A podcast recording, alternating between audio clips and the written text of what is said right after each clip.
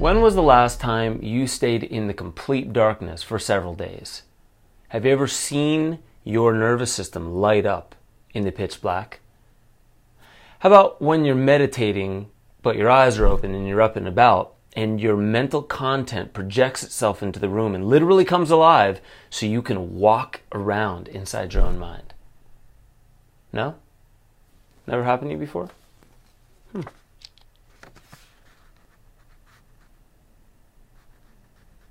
All right, you check out. You're allowed to watch the rest of this episode. We're going to be talking about darkroom retreats and also how far back in human history using the darkness as a tool to expand consciousness truly goes. Smash that like button, comment below, share the video far and wide, subscribe to this channel, and get ready for a deep dive right here on Waking Infinity News.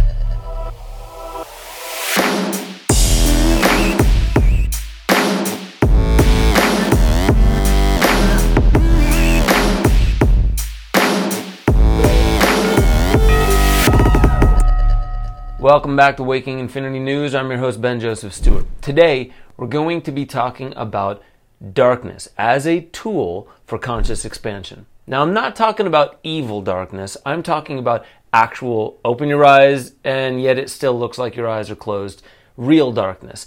And using this as a tool for some kind of spiritual or divine effect. I'm working on a film right now. I can't give you guys the details yet, but I'm going balls deep on all the effects on the mind and the body and potentially a spiritual path of darkness as a tool, but extended stays in the dark. There are so many traditions, and I want to share with you a bunch of the traditions and how far back they actually go into history and how far across the globe these traditions actually go, using darkness as the bedrock of their initiation tools to expand consciousness. The Kogi, natives of northern Colombia in the mountains, they hand select initiates to go into dark caves for the first nine years of their lives. So they don't even see the light until they're past nine years old. Their mothers feed and nurture them and also help train these children to become attuned to what is known as aluna. They become mamus, which are higher, more like priests than actual shamans. And Aluna that they are attuning to is the great mother, the mother archetype. Darkness, the receptive principle. Imagine going into the darkness for nine years of your life. Now imagine being nine years old and having never seen light, and you come out as a mamu, a high priest, and you can see things in the night sky most people cannot.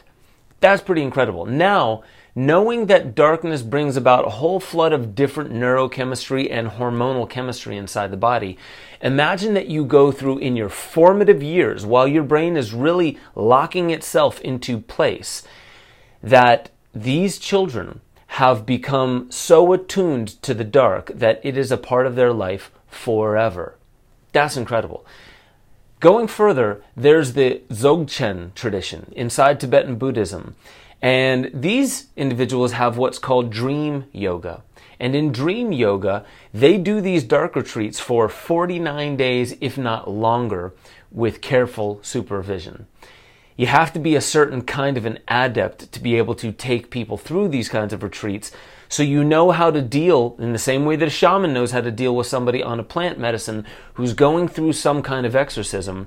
You need to know the same almost in the same exact kind of way if you're going to take someone through a dark retreat. Why? Because a lot of the chemicals that flood the brain and the body actually happen to be psychoactive and psychedelic chemicals.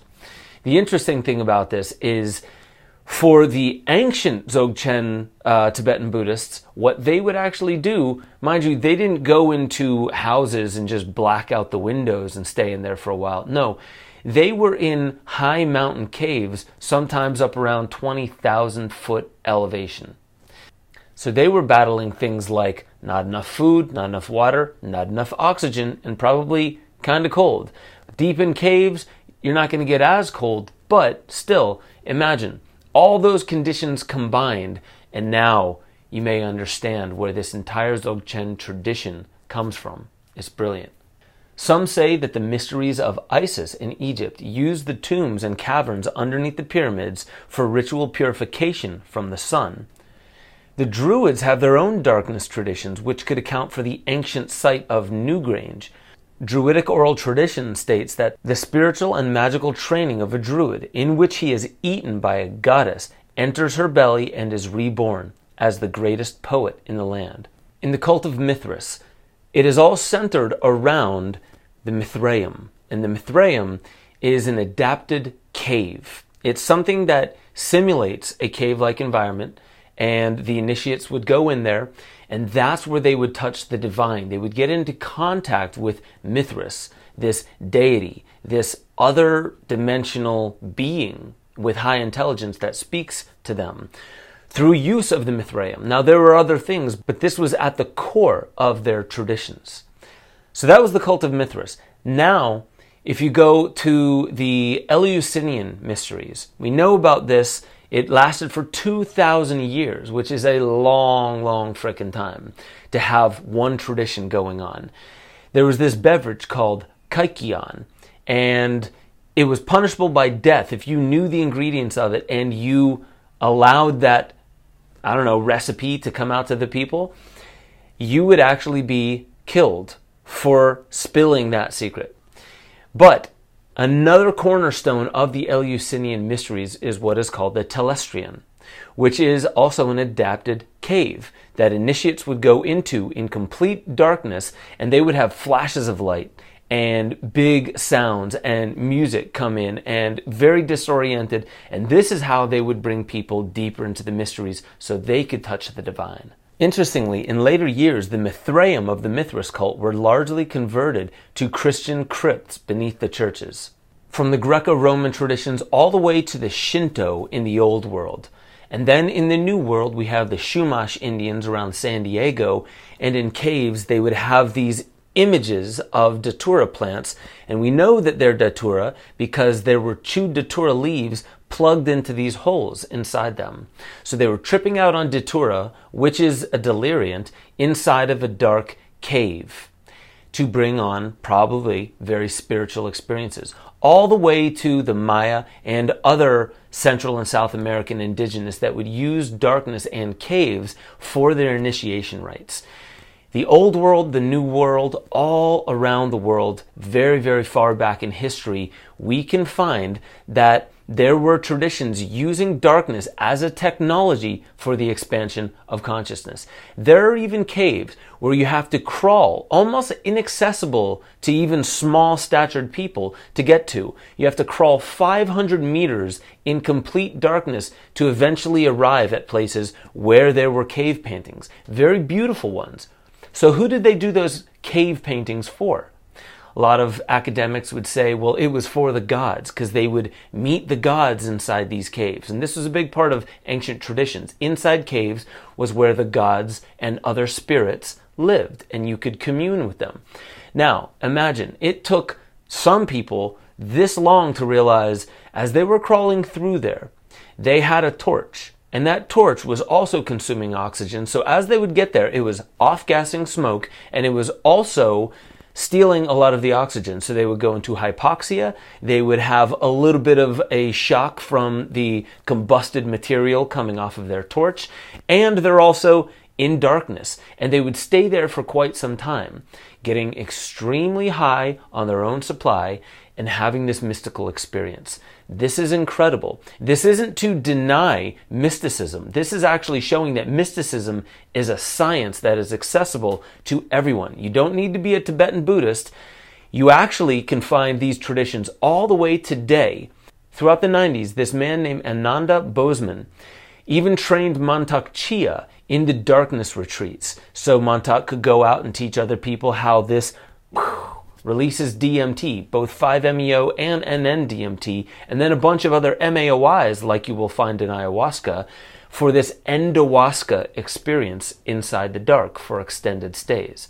So Ananda Bosman, freaking incredible, very intelligent. You listen to him, he's got so much to offer. But let's go a little bit deeper into what he believes the darkness is actually doing to our psyche and what kind of use it has in our spiritual pursuit. Ananda was doing darkroom retreats in the early 90s. He says that for the first few days, darkness is all about ego death and actually just catching up on sleep and rejuvenating. But by day eight, a huge spike in endogenous DMT and 5-MeO DMT occurs, creating fantastic visuals. He also speaks of the ayahuasca vine analogs such as pinoline, secreted from the pineal gland, which resonates at 8 hertz and synchronizes the hemispheres of the brain. As these visuals emerge, the darkness becomes actually quite vibrant and colorful. Not empty and vacant, but alive with mental stuff. Apparently, you begin to externalize your dreams while you are awake. You project your meditation into the darkness and it comes to life. You literally get to walk around inside your own mind. According to Ananda, the pineal gland can even detect UV and infrared light as well as sound waves and translate them into visual imagery. You can see your own nervous system, he says. You look at a chair in the complete darkness and you can see it, but you will also see every single chair you have ever seen. It taps into the Akashic archetypal representations of physical stuff outside of us to show that we are actually living in a holographic reality. In order to use this in the best way, he says, you have to actually be guided to consciously reprogram your subconscious mind with the proper guidance. Now, as far out as this sounds, don't get cynical, don't get skeptical to the point to where you push out the concepts that are being alluded to here. Ananda Bosman has actually done these darkroom retreats. He has actually done everything except for double blind scientific experiments. He has taken volunteers into these spaces. These volunteers have done the very same medicines that they say it seems like we're experiencing without ingesting anything 5-MeO DMT, and NDMT, among other psychoactives that are probably produced within as much as in the natural kingdom. So the cynics would say, well, there's no scientific evidence for it, so that makes that pseudoscience. Well, it's not exactly pseudoscience because most people who would say it's pseudoscience have not actually experimented on their own consciousness. And they haven't actually taken a look at it. They're just saying, well, I don't see the evidence, so it must not be here. I know these are large claims around going into the darkness, your pineal gland, seeing infrared, UV light. You can actually see your nervous system, reprogram your mind, and walk around inside your own meditations. Sounds fantastic, but when was the last time you did 49 days or more inside the dark? So, let's be open minded towards this. Let's also realize that in the Dzogchen tradition, you need to be an adept before you can take people through these kinds of initiations because people can have some kind of psychological break. So, in order to do this, don't just try it at home.